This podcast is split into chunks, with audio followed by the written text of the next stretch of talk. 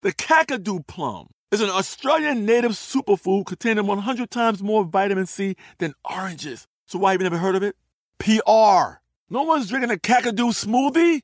I'm JB Smoove, and that was a full episode of my new podcast, Straightforward, inspired by guaranteed straightforward pricing from AT&T Fiber. Get what you want without the complicated. AT&T Fiber, live like a gigillionaire. Available wherever you get your podcast. Limited availability in select areas. Visit AT&T.com slash hypergig for details.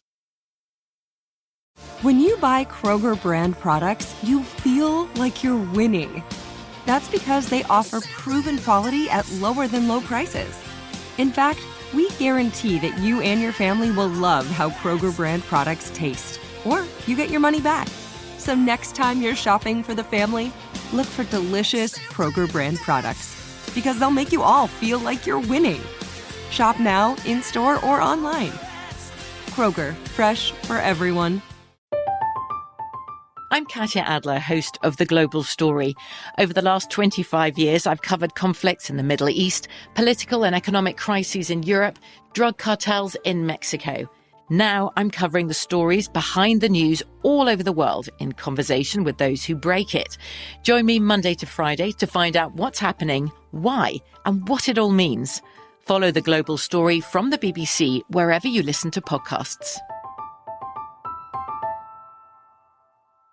Xfinity has free premium networks for everyone this month, no matter what kind of entertainment you love. Addicted to true crime? Catch killer cases and more spine-tingling shows on A&E Crime Central. Crave adventure? Explore Asian action movies on Hi-YAH. Searching for something extreme? Check out skating, snowboarding, and more on Fuel TV Plus, the global home of action sports. And find crowd-pleasing bops on iHeartRadio's Hit Nation playlist. There's new free shows and movies to love every week. Say free this week in your Xfinity voice remote. Hello, everyone. It's Eves checking in here to let you know that you're going to be hearing two different events in history in this episode one from me and one from Tracy V. Wilson. They're both good, if I do say so myself. On with the show. Welcome to this day in history class from howstuffworks.com and from the desk of Stuff You Missed in History class. It's the show where we explore the past one day at a time with a quick look at what happened today in history. Hello and welcome to the podcast. I'm Tracy V. Wilson and it's November 22nd. Blackbeard died on this day in 1718. That was, of course, the nickname of an infamous pirate named Edward Teach, or perhaps Thatch.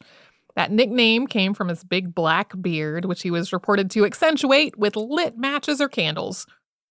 He was probably born in Bristol, England, but like a lot of pirates, his origins and his early life are unclear. He probably got his start at sea as a privateer during Queen Anne's War, which was part of the War of Spanish Succession, shifting to outright piracy once that war was over and there was no military reason for him to be plundering French and Spanish ships anymore. He established a base on the Outer Banks of North Carolina, and his flagship, the Queen Anne's Revenge, had previously been a French slave ship called La Concorde. When he took this ship, he left most of the enslaved people aboard with the captain in a smaller sloop. He kept 61 aboard what became the Queen Anne's Revenge. It seems as though he absorbed these people into his crew rather than considering them to be enslaved. That was often how pirates handled the enslaved people that they captured. They treated them more as crew members than as enslaved workers. His fleet had up to four ships at any given time. They were crewed by as many as 200 men, and they plundered off the coast of North America and in the Caribbean, becoming really notorious. The peak of his piratical activity was from 1716 to 1718 after being mentored by Captain Benjamin Hornigold when he was serving as a member of Hornigold's crew. While the nations whose ships he was targeting feared and deplored him, for the most part, the population of the Carolinas tolerated or even encouraged Blackbeard's piracy off their coast. Local officials were willing to take bribes to look the other way, and his plundering of these other ships meant that the locals were getting duty free goods that would be a lot more expensive otherwise. So he became something of a folk hero locally. That started to change, though, after he blockaded the port of Charleston in May of 1718 and took hostages that he didn't release until the city paid a huge ransom on them. The Queen Anne's Revenge and another of Blackbeard's ships, the Adventure, both ran aground not long after that, and they were lost. He had to break up a lot of his pirate company at that point and then to try to continue doing what he was doing in a much smaller sloop. Then he was killed in a battle in Ocracoke Inlet just about six months later on November 22nd, 1718. What started out as a naval battle between two ships ended with heavy fighting aboard the sloop of the Royal Navy Lieutenant Robert Maynard. The pirates were lured onto this sloop after what they had thought was a battle that they had won. But it turned out that Maynard and several uninjured men were hidden below decks. That final fight was very bloody, with Blackbeard being shot and struck with swords repeatedly before dying. Maynard returned to Virginia afterward with Blackbeard's head hanging from the bow. His body had been thrown overboard. The wreck of the Queen Anne's Revenge was found in 1996, and extensive underwater archaeological work has been done since then. Huge numbers of artifacts have been brought to the surface for conservation and, in some cases, display. The QAR Conservation Laboratory was dedicated for this purpose in 2004. Thanks to Casey Pegram and Chandler Mays for their audio work on this show. You can subscribe to This Day in History class on Apple Podcasts, Google Podcasts, and wherever else you get your podcasts. And you can tune in tomorrow for an insurrection that lasted for months.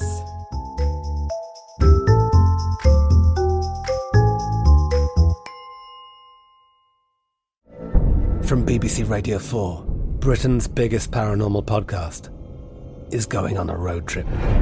I thought in that moment, oh my God, we've summoned something from this board. This is Uncanny USA. He says, Somebody's in the house, and I screamed. Listen to Uncanny USA wherever you get your BBC podcasts, if you dare.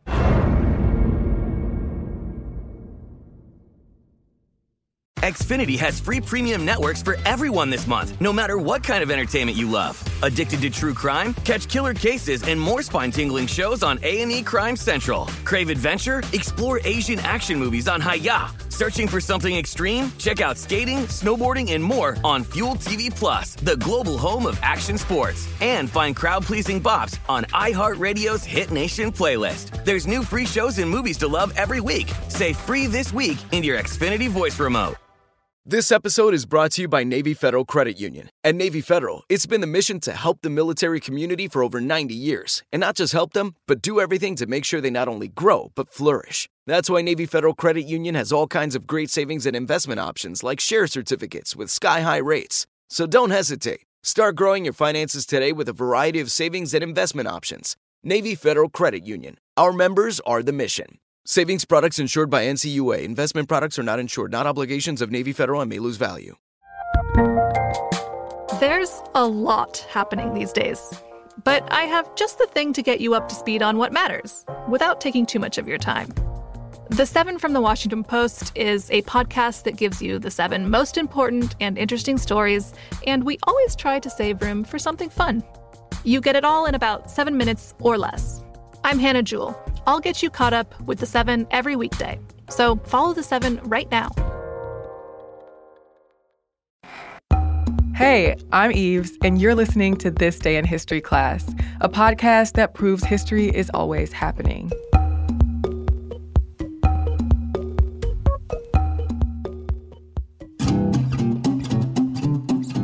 The day was November 22nd, 1869. The clipper Cutty Sark, one of the last tea clippers ever built, was launched in Dumbarton, Scotland. It's one of few 19th century composite construction clipper ships that survive today. A clipper is a fast sailing ship with three masts and a square rig. They were merchant ships that were built for speed, and they were popular in the mid 1800s. They had long, narrow hulls, usually made of a composite of wood and iron. They also had sharp bows and a large sail area. Tea clippers were specifically designed to transport tea from China. Trade was competitive and fast paced, and clippers allowed merchants to cut down delivery time. Being successful in the tea race also afforded owners a sense of prestige. Cutty Sark was built to join the tea trade between Britain and China. John Willis, who headed up a firm of ship owners called Willis and Sons, ordered the construction of Cutty Sark. He wanted the ship to be the fastest ship in the tea race. Hercules Linton, a partner in the Dumbarton firm of Scott and Linton, designed the ship. The ship was designed to be large and state of the art. But construction on Cutty Sark came to a halt when Scott and Linton ran out of money. After they went bankrupt, shipbuilders William Denny and Brothers, who were Scott and Linton's landlords and the guarantors for the completion of the work on the original contract, took over the project. Captain George Moody was Cutty Sark's first master. Moody's wife, Janet, christened Cutty Sark at its launch on November 22, 1869. The ship left London for Shanghai on February 16, 1870, beginning its maiden voyage. The voyage took 104 days. Cutty Sark was built just before the advent of the steamship.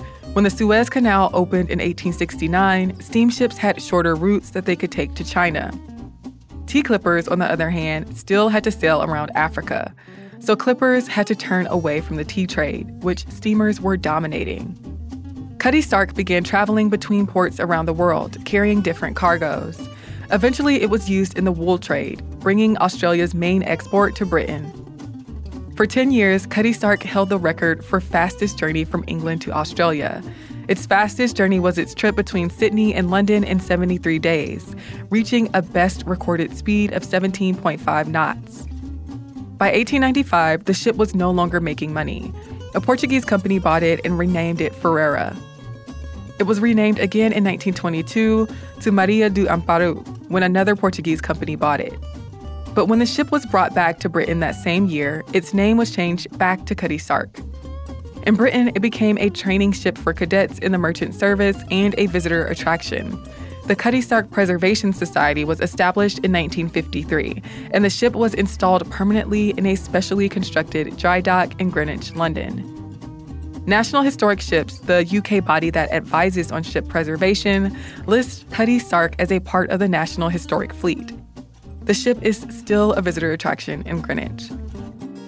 I'm Eves Jeffcoat, and hopefully you know a little more about history today than you did yesterday. If you're hungry for more history, you can find us on Twitter, Facebook, and Instagram at TDIHC Podcast. We also accept electronic letters at thisday at iheartmedia.com. Thanks for listening. We'll see you here again tomorrow with another episode.